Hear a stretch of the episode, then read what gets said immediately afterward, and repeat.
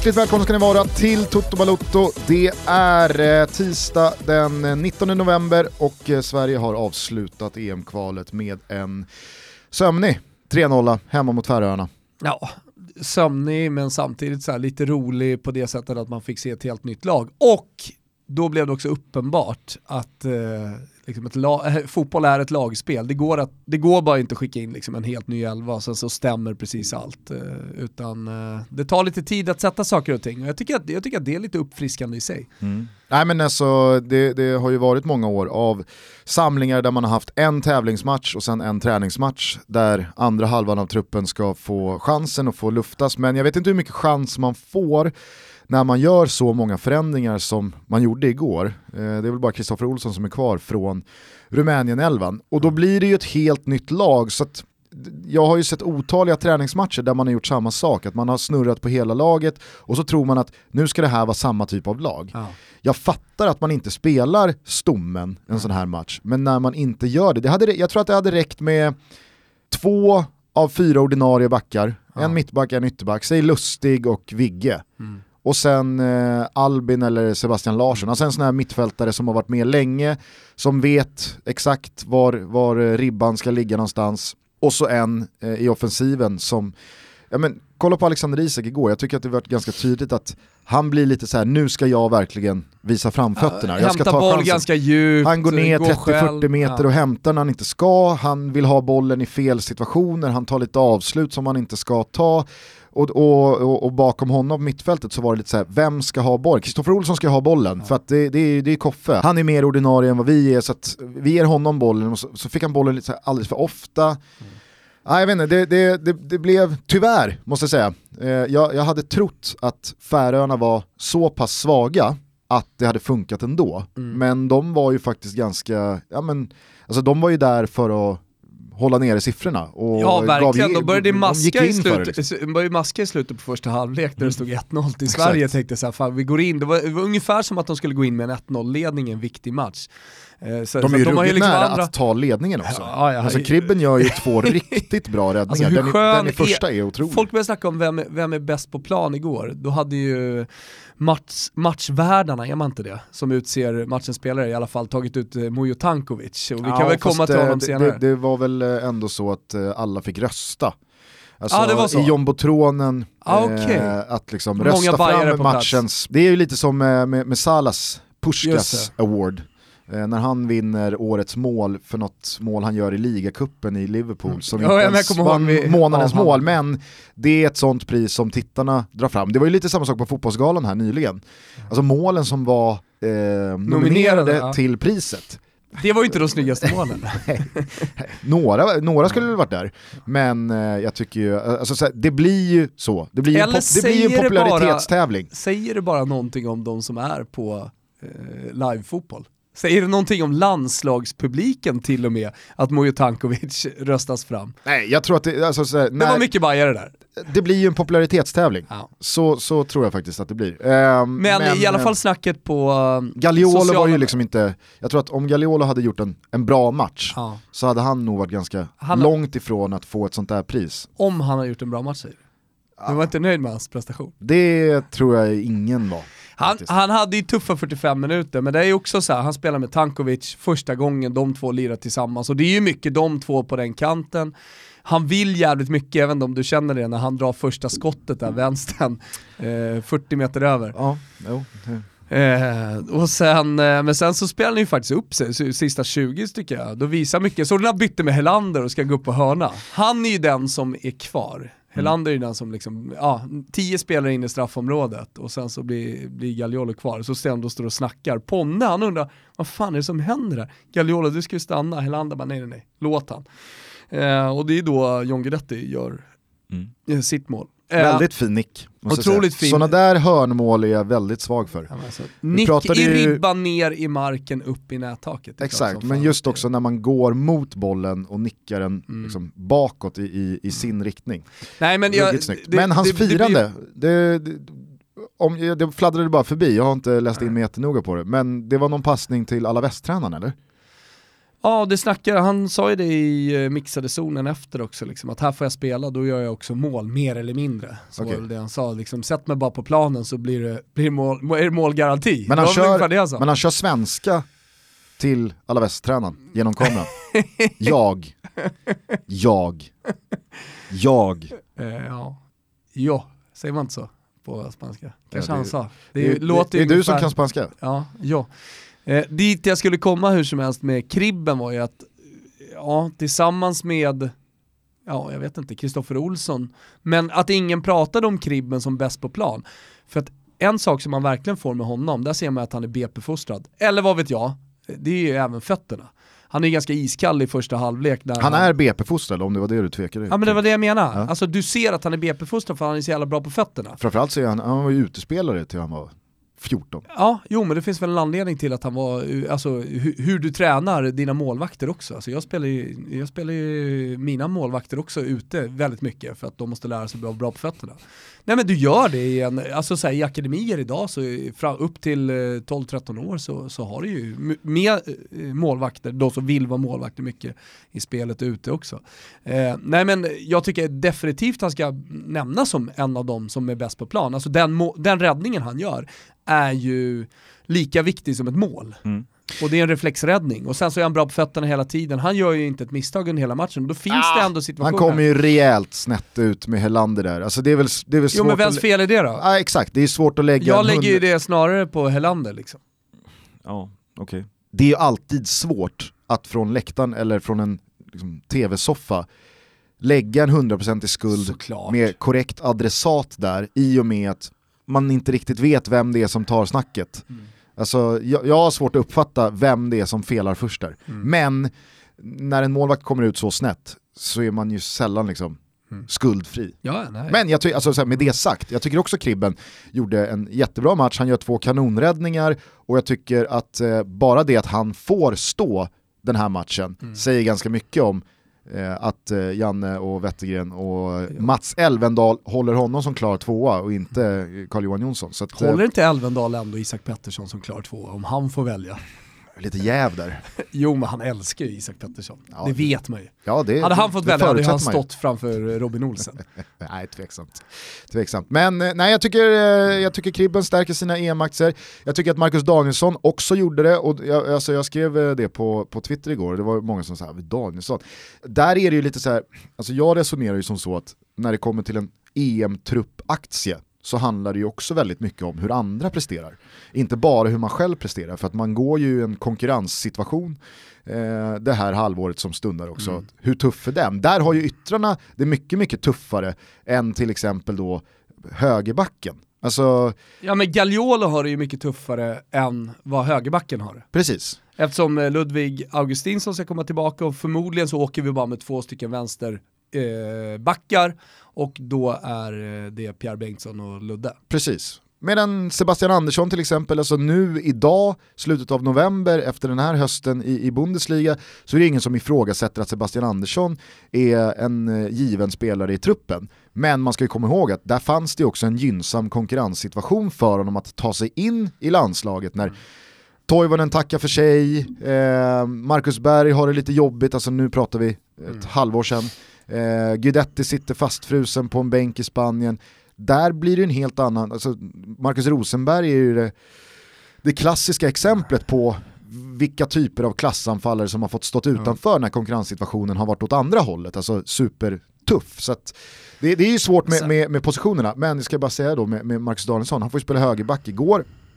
Det är ett fint inlägg eh, i assisten till just Sebastian Anderssons 1-0 mål. Sen så har han lite halvjobbigt med... Andra halvlek är ju inte lika fräsch som första. Nej så är det ju, precis. Men jag tycker ändå att här, han klarar av en ovan position på en position där Emil Kraft egentligen är det enda alternativet som har, som har matchats bakom Lustig. Och att då som Marcus Ja, Danielsson... Vigge, ja, exakt, om vi han, nu- han kan, ja, precis. bara för protokollet ska.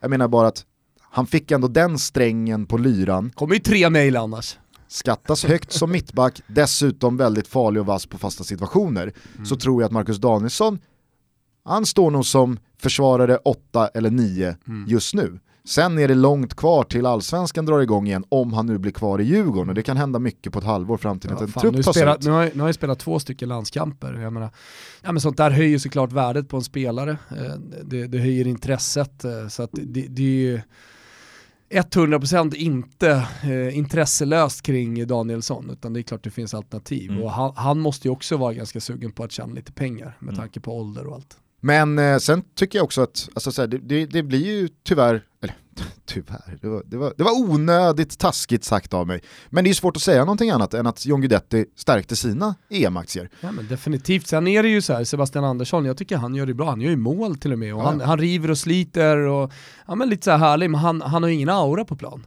Du tänker ju inte på honom förrän liksom han har bollen. När John Guidetti kommer in, alltså, du, du, du ser han i ögonvrån av någon konstig jävla anledning. Det kanske är för att man är påkopplad just för att JG, ja, JG kom in, vad ska hända här då?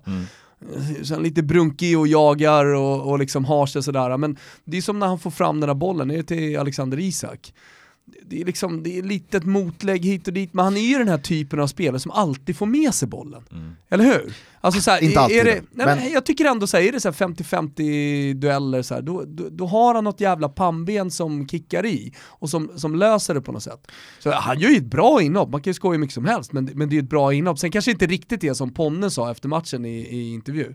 Jag vet inte om du hörde? Ja, nej, jag såg bara att eh, han kom in och förändrade matchbilden. Jag vet Exakt. inte riktigt vilken matchbild det var innan Nej. Guidetti kom in då som, Nej. som förändrades. Och sen så förstår jag Sen får att de ju- vill ge honom allt han har haft det jävligt tufft och, och då, då vill man krydda hans insats li, lite extra med ord, så att jag köper det Han Ponne. får ju ett jävla vind i seglet när han också går upp och ska cykla den från 18 meter sen Ja. i slutet. Ja. Det Men det är helt rätt, fan han går in och, jo, men han går ju in och visar att han är hungrig. Han går in som att han är 19 bast och vill liksom krossa världen. Mm. Och det, jag menar, är det någonting du får av John Guidetti så är det ju fucking jävla inställning. Är det någonting du vill ha av en truppspelare, av en fjärde eh, anfallare, så är det ju det där. När han går in i en potentiell åttondelsfinal när det är en kvart kvar, då kommer du inte få någon könlös prestation. Du kommer ju få, du kommer få liksom en spelare som ger allt. Jajamän. Och som vill bli den stora hjälten. Dessutom, Och och, det här är ju ett också viktigt och relevant perspektiv när man bygger en EM-trupp och när man värderar folks aktier. Alltså John Guidetti sitter ju på en helt annan social och truppdemografisk hierarkisk position än anfallare som pockar på utifrån. Marcus Antonsson var ju väldigt i ropet inför det här landslagsåret. Fick knappt chansen, men har heller inte levererat under allsvenskan. Men där, alltså, hans tröskel in i ett landslag blir ju mycket, mycket högre. nu när han de gör redan mål inne. igår dessutom. Ja men det är det jag menar. Det är, Att det, här- är, det är över för alla andra. John Guidetti är ju, och, och, och det kan man liksom säga vad man vill om, men jag tror att det, det är en mycket större anledning än vad folk vill tro att det här är Victor Nilsson Lindelöfs bästa polare. Albin, Lustig var väl bäst män alla tre Ja. på Guidettis bröllop. Ja. Alltså, när en så stor del av den absoluta kärnan i stommen Mm. av det här laget vill ha John Guidetti i truppen Mm. och han dessutom hoppar in, kommer in som du säger med energi och gör mål. Mm. Ja, det ska Det till en jävla prestation för någon annan anfallare som inte är en del av det här laget för att man ska flytta på en sån spelare. Ja, men jag, jag är tveksam till att det räcker med 10 mål i vår i en av de stora ligorna, för, ja, oavsett vem det är, Mm. för att peta, peta John.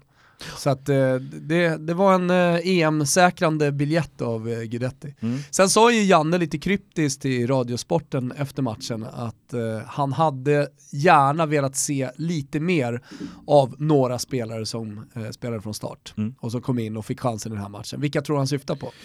Nej men jag tror att, alltså så här, jag, jag, när man var på plats, då, då hör man ju inte vad Janne säger i någon sändning och Nej. vad folk säger direkt. Så här. Men jag kan ju bara gå till hur jag själv upplevde det är det jag matchen och vad jag själv såg. Jag tyckte att, alltså jag tror att Ken Sema, han behöver göra en otrolig säsong i Udinese fram till till mars Det tror jag också. uttagningen för att eh, jag tyckte inte han kom någonstans. Jag tycker att, ja, men som du redan var inne på, Tankovic hade det jobbigt med Gagliolo på den här vänsterkanten Ja. och mot ett så pass svagt motstånd som Färöarna ändå är, tycker jag ändå att man ska förvänta sig mer Mm. eh, av en så pass, ja, men, en, en spelare som ska vara så pass konstruktiv och, och, och kreativ. Mm. Alexander Isak gör ju inte heller någon bra match, inte alls, men hans aktie är ju givetvis oförändrad av det här. Ja, ja, nej, alltså, men det... det, Det, är inget att snacka om. Så jag tycker att Alltså Svanbergs 1 plus 1 i all ära, om man nu, jag vet inte, han tillskrevs fortfarande målet Ja. i och med deflectionerna. Ja, Ja. Det, det är ju på väg Jag tror ska- ja. det, det, är, det är väl helt Och jag tror också att de är på väg att släppa upp det där lite, Mm. att man benämner skott och mål som eh, självmål. det. Nej men så att 1 plus 1 är ju, det, det, i all ära, jättebra. Men jag tycker att eh, Svanbergs första halvlek är ganska så slarvig, tappar mycket boll, kommer ganska snett i, i många eh, omställningar defensivt. Jag, var, jag, var inte, jag var inte speciellt imponerad av, Jag, eh, gillar, av jag, jag, jag tyckte ändå så här, helhetsprestationen av honom alltså eh, är ändå som liksom första matchen och, och alltihopa tycker jag ändå är bra. Plus att jag tycker man ser på honom, lite som man ser på Dejan Kulusevski när han kommer in. Mm. Eh, på två olika sätt såklart, nu får folk eh, missförstå mig rätt. Men eh, du, du ser att det finns jävligt mycket i honom. Har man sett honom med Bologna tidigare också så vet man att fan, den, den, här, den här spelaren har någonting. Och han har någonting extra och Mm. Ja, han har ja. någonting mer än Bologna i sig vad det lider.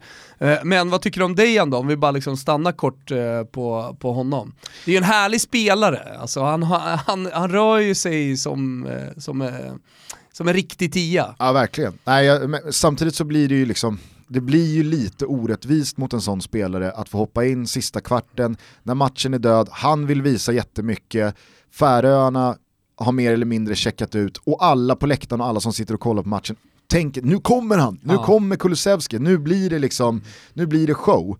Eh, så att han ville ju väldigt mycket, eh, men alltså, vi Men- som sett honom i Parma under hösten, jag tror snarare att här, det, det är ju en mer Ja, ja. rättvis bild av, av, eh, av eh, hans eh, kapacitet och, och vart han är på väg någonstans än i en sån här match. Men jag, alltså, hans, hans potential tror jag, mm, den, den behöver man inte ifrågasätta. Nej, nej inte verkligen inte. efter det här inte efter liksom. det inhoppet heller som inte på något sätt var dåligt. Och på tal om att komma in med energi och vilja mycket så är ju Dejan Kulusevski ute till höger då när han kommer in som någon slags grundposition. Mm. Sen tar det inte lång tid innan han är borta på vänsterkanten och härjar och in i straffområdet. Så att, eh, han, han, han gör ju lite som Foppa, jag tror att han får den rollen också. Eh, Eller han får de instruktionerna från Janne att liksom, sök bollen offensivt, gör Mm. någonting.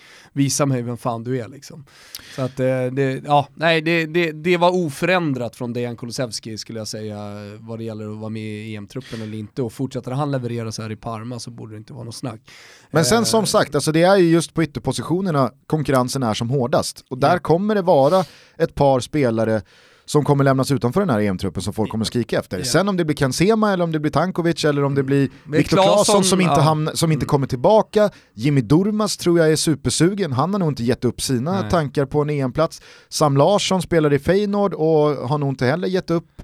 Eh, och så på det så kan Sebastian Larsson spela till höger för man vill ha Albin Ekdal och Kristoffer Olsson i startelvan. Jag tror att Jan Andersson verkligen, verkligen, verkligen kommer vilja ha Sebastian Larsson i en startelva. Emil Forsberg givet, alltså så här, det, det är ju Och supertufft. med, med stor sannolikhet så kommer vi få någon skada. Så är det ju alltid när trupperna ska tas ut. Alltså Mm. framåt, eh, framåt maj, om det är januari en korsbandsskada eller om det är en, någon som drar en baksida i slutet på april. Saker kommer ju liksom hända Mm. som kommer öppna upp dörren också. Ja, nej, jag tycker att eh, det, det var så en, en match som, jag vet inte, jag, jag, jag hade lite högre förväntningar på. Men man, man, man kanske har glömt bort lite under den här landslagsperioden sen VM, där alltså träningsmatchen har försvunnit. Mm. Att träningsmatchen är så här. Och det blev ju väldigt mycket av en träningsmatch.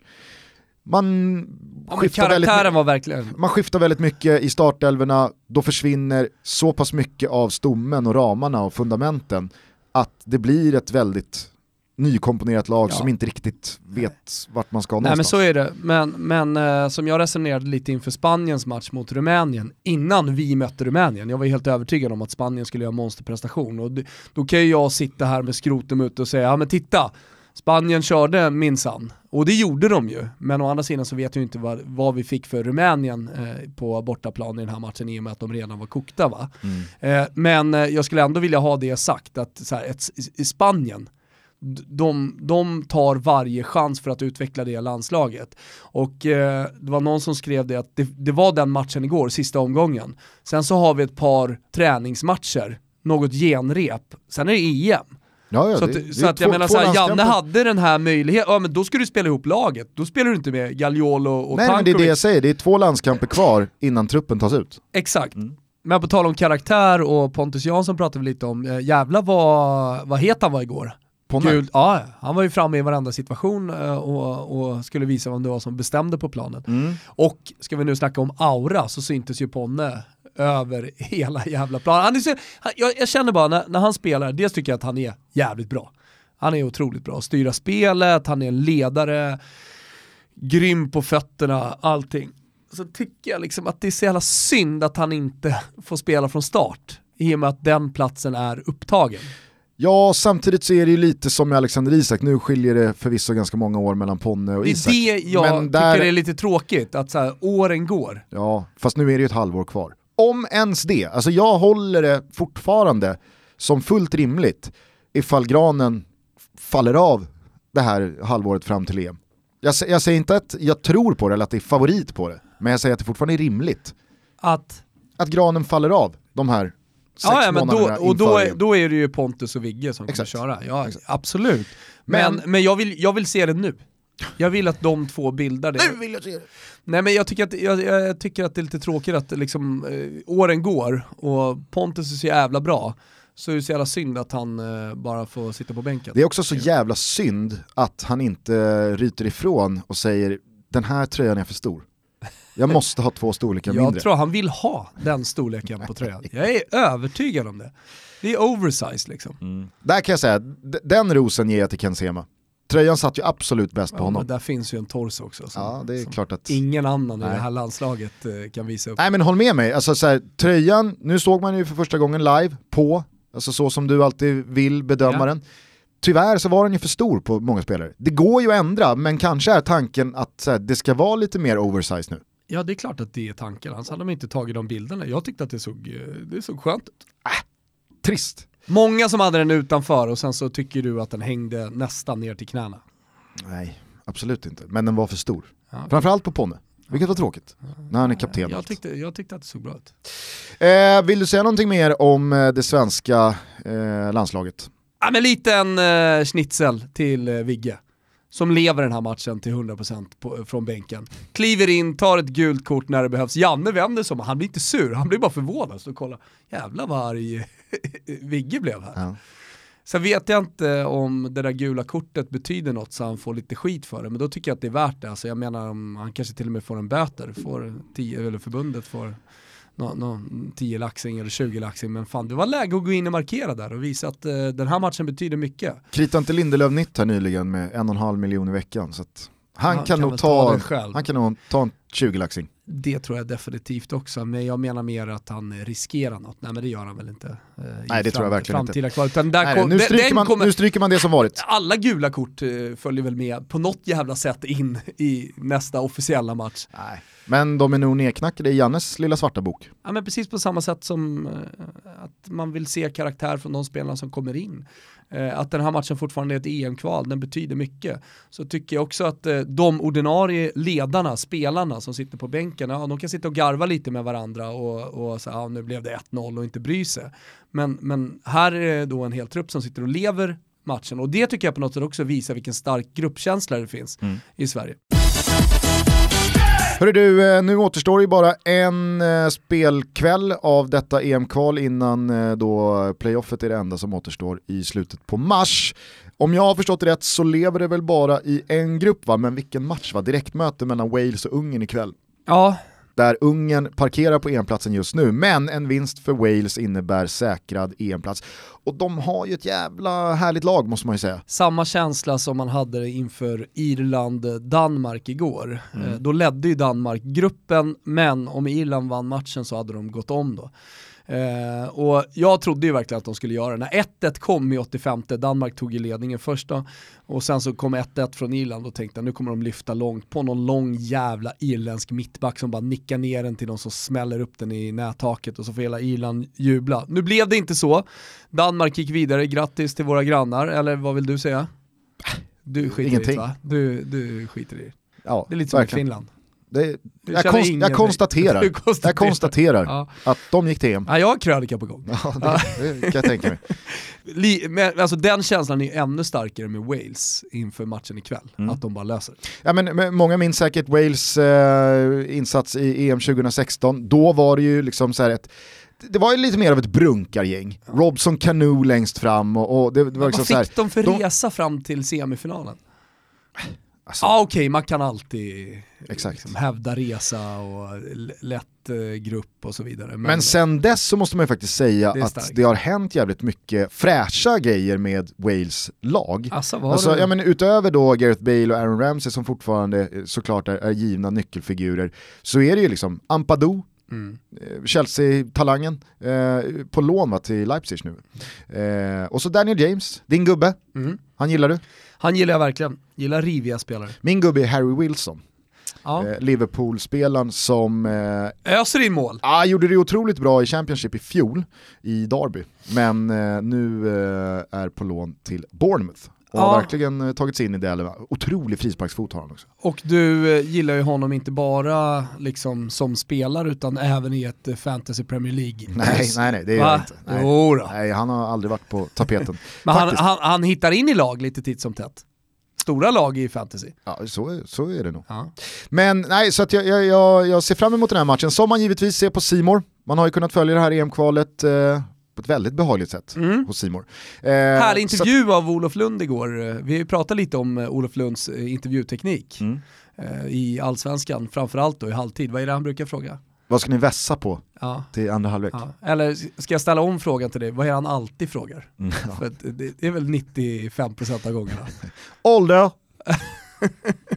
Eh, Men hade ju en skön intervju med dig Jan igår. Dejan Kulusevski, hur är känslan efter debuten?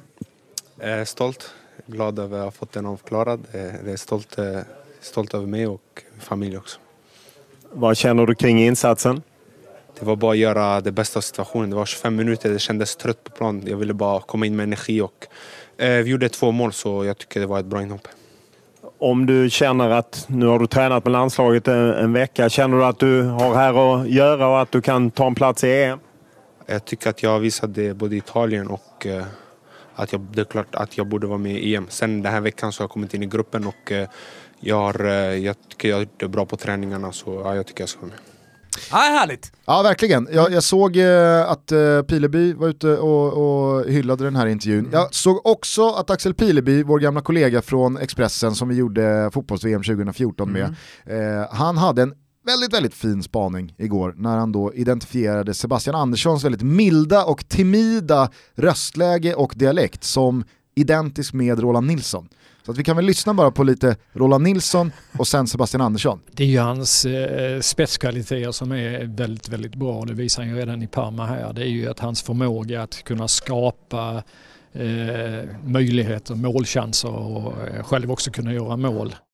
Jag vet inte riktigt hur. Jag har stenkoll på alla men eh, Jeremejeff och Frick är väl ganska lika mig kanske. Så Isak skulle jag väl kanske säga. Spot on, måste jag säga. Mm, verkligen. Ja, men som du var inne på tidigare i avsnittet, Sebastian Andersson är ju väldigt, alltså så här, och, och det här har ju hängt med ända sedan han spelade i Djurgården. Alltså det, det, liksom, vi, vi pratade ju lite med, med våra Djurgårdskompisar igår, att ha- han, liksom, han lider fortfarande det här att, vad, vad, är, vad är glöden? Vad är liksom så här, fira, Vad är grejen med dig Sebastian målen Andersson? lite, visa någonting. Alltså, och jag såg någon, någon hade skrivit igår jävligt eh, roligt. Han skulle var behövt hyscha det var, publiken det var igår din, eh, det var din eh, Tälje-polare, vad hette han? Erik Karlsson. Ja, exakt. Hans, Enhörna. Ja, han, jag tror att det var han som eh, skrev igår att så här, Oerhört bra gubbe att följa på Twitter. ja, jag tror att han skrev igår så här, fan om jag hade varit eh, Sebastian Anderssons PR-agent så hade jag liksom, jag hade beställt ett fyllebråk eh, på krogen eller att han hade liksom vänsterprasslat med någon känd melodifestivalkvinna. Alltså så här, att det händer någonting, att det liksom spices upp eh, på, på något sätt utifrån, att det blir lite så här, oh, Sebastian Andersson, det känns, här händer det grejer. Det, det, det är liksom så här, han, han är så jävla slätstruken och så kommer Pileby in med liksom bang on-spaningen att han låter precis som den timide Roland Nilsson. Där har vi USPen. Jag menar, kolla på Ronald Nilsson.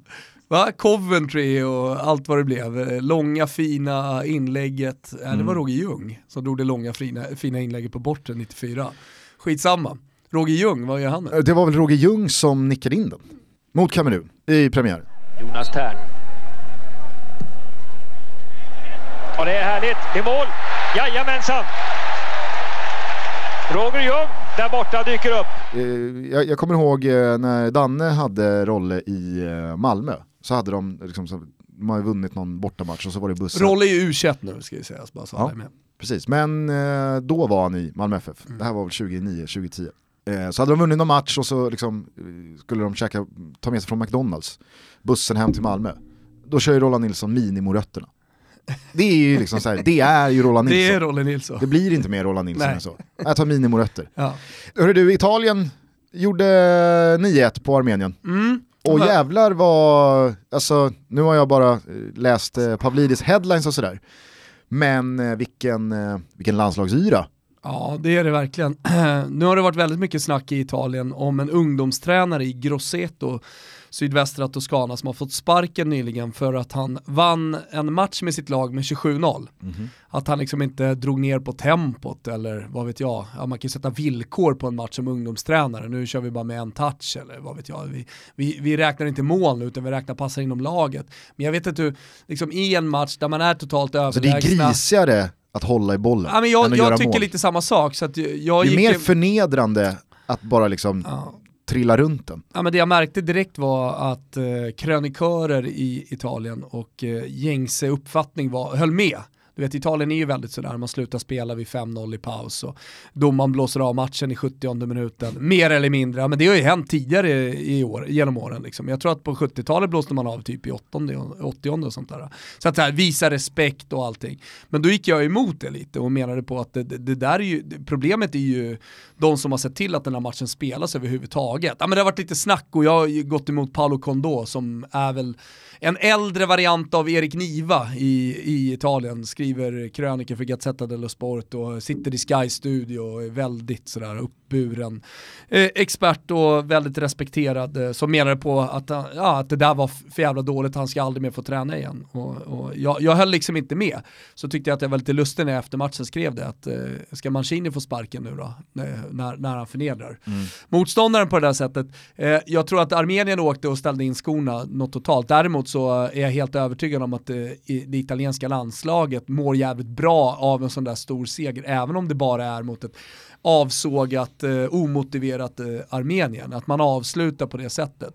Sen så är jag, alltså är det någonting jag är imponerad av med det italienska landslaget så är det ju Roberto Mancinis arbete med de unga spelarna. Arbete att eh, liksom ta tillbaka Italien till egentligen där man, där man var en gång i tiden. Alltså kollar man på det italienska landslaget nu, nu roterar man ju ganska mycket igår och kör många unga spelare, men, men alltså det, det är ju något helt annat mot vad det har varit de senaste två decennierna skulle jag nästan vilja säga. När det har varit omöjligt för unga spelare att ta sig in. Nu, konservativa italienska tränaren har ju alltid liksom väntat och väntat och väntat lite för länge och så har tåget gått med med de unga talangerna. Här liksom släpper han på de här Chiesa och Tonali och, och, och Barella. Allt, vad- Barella och allt vad de heter. Tillsammans med Antonio Conte skulle jag vilja säga. Alltså det, det är några av de här eh, italienska tränarna som, som, som, som har fattat grejen.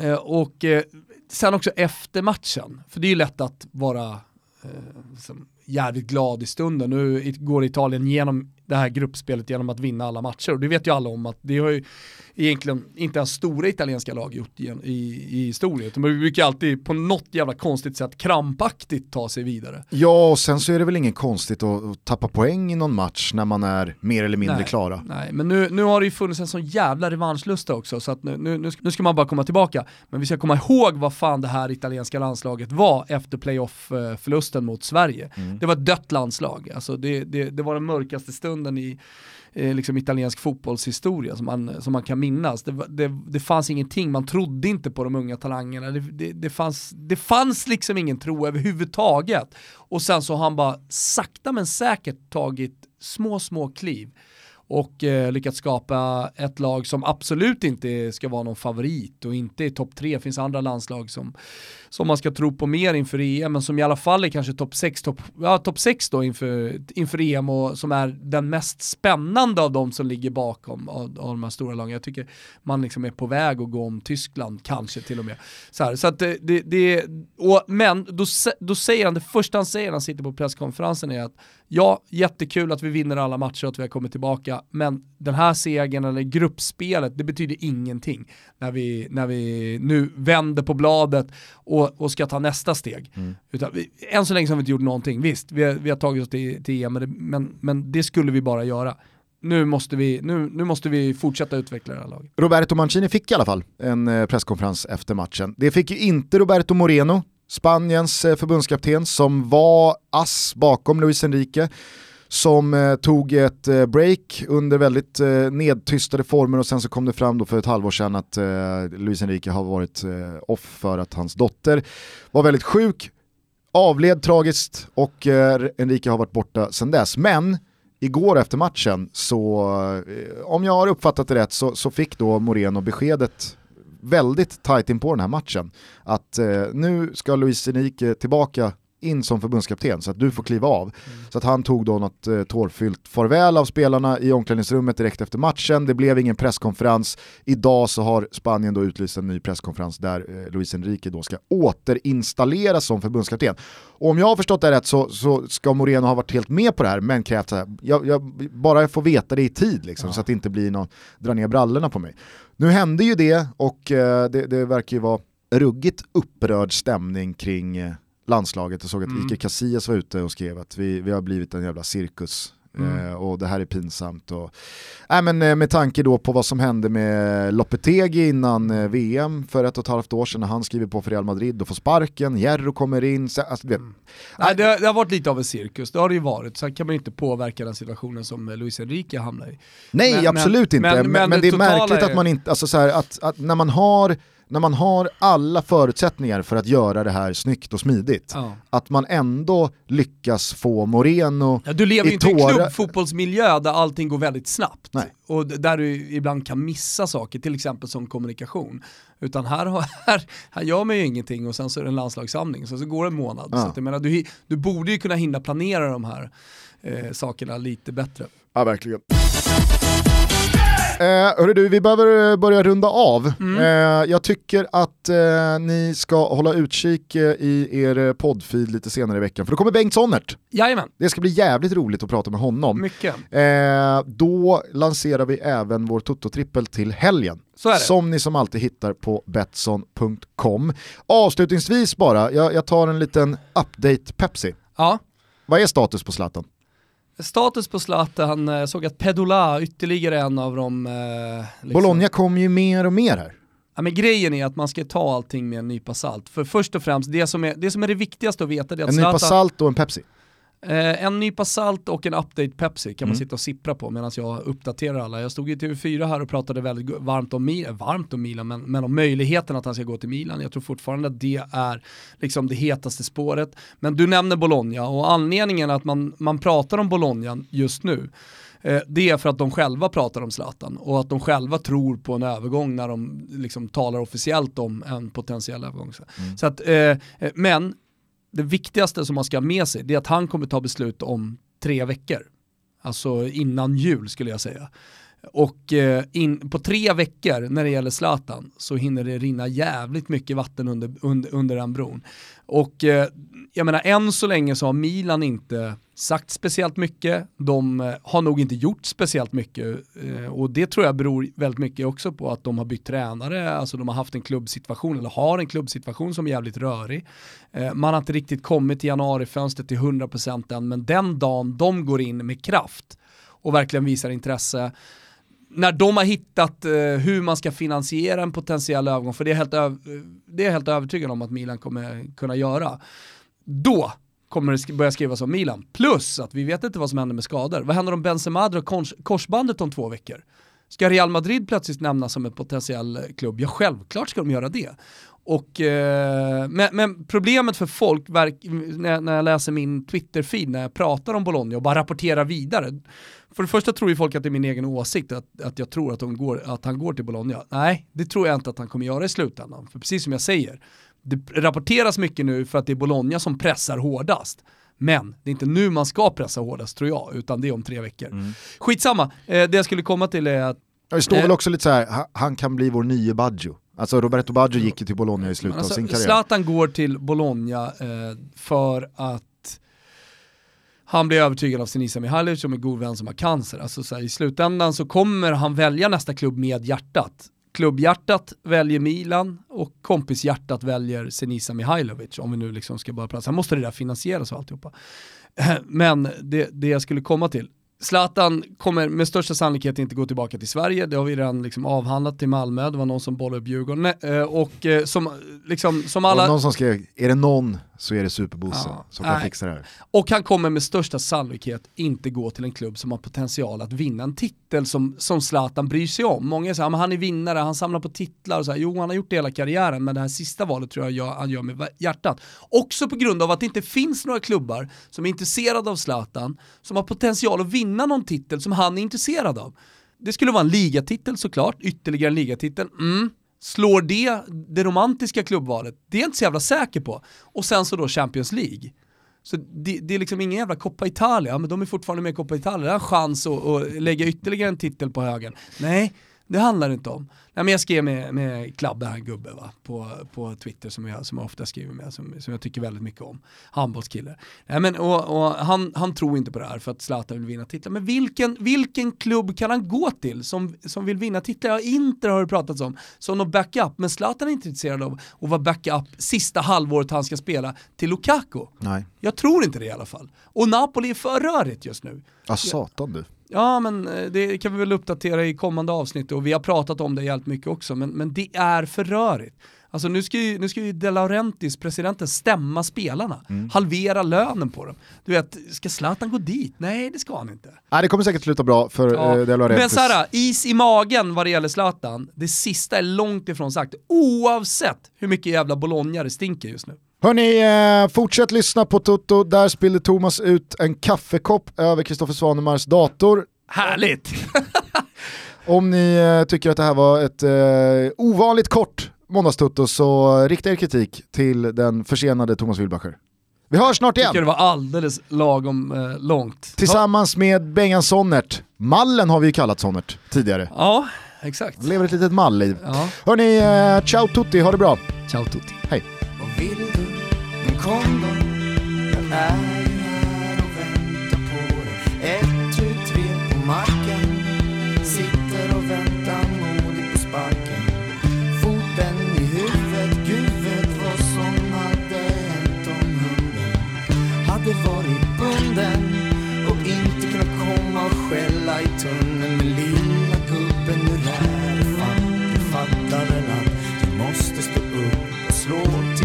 Annars kommer de aldrig låta dig vara. Jag höll med husse och tog bussen in till stan där det lyser tryggt. Hela världen är så underbar. På bussen in till stan. Hela världen är så underbar.